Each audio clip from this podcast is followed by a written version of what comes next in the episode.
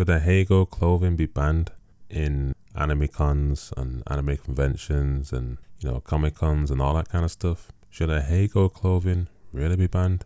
I don't, know if I'm pronouncing it right, but basically, you know, ahegao, the ahegao face originated in Japan. It's the exaggerated sexual face of women, basically, on t-shirts, hoodies, and clothing.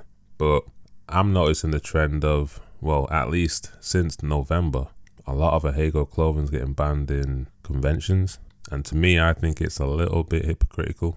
And the reason being is because let's take cosplay for example. Cosplay is an expression of how you feel about a particular character in a movie, in an anime. That's basically cosplay. It's an expression. You're dressing up as that character because you love them or you relate to them or whatever. And then obviously you're gonna have some cosplay that's gonna be sexual, that's gonna be arousing. Certain cosplays of certain characters, everybody knows that as fans, as you know, people in the community, whatever. My problem, or at least my problem with the hypocrisy of a lot of these conventions is their idea is to ban ahegao clothing to protect children because obviously they're all ages. And that makes sense. If it's all ages and you go into a convention, you don't want to, you don't want your, I don't know, little cousin, little brother, little sister, you know, who could be eight years old or whatever. You don't want them to see an Ahegao, you know, like ahegao face on a piece of clothing,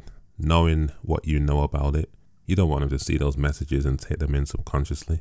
You don't want them to be exposed to that. So that makes sense. But the hypocrisies when it comes to cosplay, all these conventions, you know, preach all ages and all this kind of stuff. But then you have people who dress in skimpy outfits and all that kind of stuff. Fair enough, but that doesn't take away the sexual element of it. That doesn't take away the skimpy element of it. That doesn't take away, you know, the skin being shown, the arousal of, you know, like if it's a woman, obviously guys are going to be aroused. And if a man dresses, you know, in some kind of anime cosplay that reveals a lot of skin, of course women are going to be aroused by it. It's not, you can't just say, oh, it's only cosplay. I'm not really going to see it that way.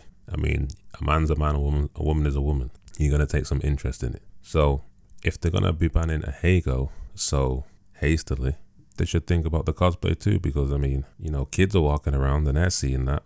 They're being influenced by that.